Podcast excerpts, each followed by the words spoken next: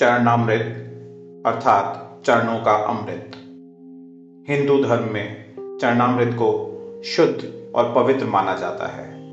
चरणामृत उस जल को कहा जाता है जिससे ईश्वर के पैर धोए जाते हैं और उसे अमृत के समान समझा जाता है। चरणामृत कच्चे दूध, दही, गंगा जल इत्यादि से बना होता है। इसे आदर स्वरूप अपने माथे पर लगाकर ही इसका सेवन करना चाहिए। चरणामृत का सेवन करते समय इस श्लोक का उच्चारण करना चाहिए। अकाल मृत्यु हरणम सर्वव्याधि विनाशनम विष्णुपादोदक पीत्वा पुनर्जन्म न वेद्यते। अर्थात चरणामृत अकाल मृत्यु को दूर रखता है। सभी प्रकार की बीमारियों का नाश करता है।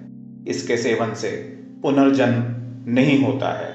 अतः चरणामृत को ग्रहण करते समय इस मंत्र का उच्चारण अति शुभ माना गया है।